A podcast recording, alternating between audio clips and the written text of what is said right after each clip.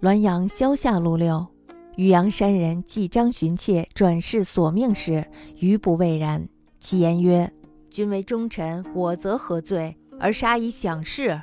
府孤城将破，寻以绝志捐生，寻当殉国，岂不当殉主乎？古来忠臣仗节，负宗族迷妻子者，不知凡几。使人人所命，天地间无纲常矣。”使容其所命，天地间亦无神力矣。王经之母含笑受任，彼何人乎？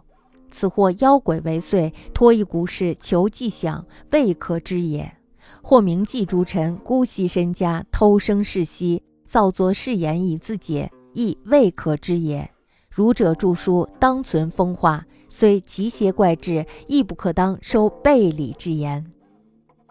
渔阳山人记载了张巡的妾转世后索命的事儿，我呢不以为然。张巡的妾索命的理由是：你是忠臣，我有什么罪，你却把我杀了给将士吃。孤城呢将被攻破，张巡呢以决心殉国。张巡呢该殉国，他的妻子难道就不该殉主人吗？自古以来呢，忠臣为尽忠而被灭宗族，妻子女儿被杀的不知有多少。假如人人都来索命，天地之间就没有纲常了；假如容忍这样的人来索命，天地间就没有了天理了。王晶的母亲含笑受刑，这是怎样的人呀？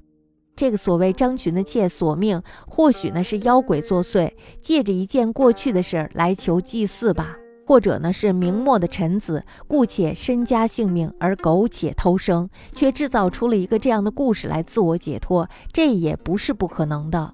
如是著书，应当致力于风俗教化，即便是志怪的书，也不该收入那些违背道理的内容。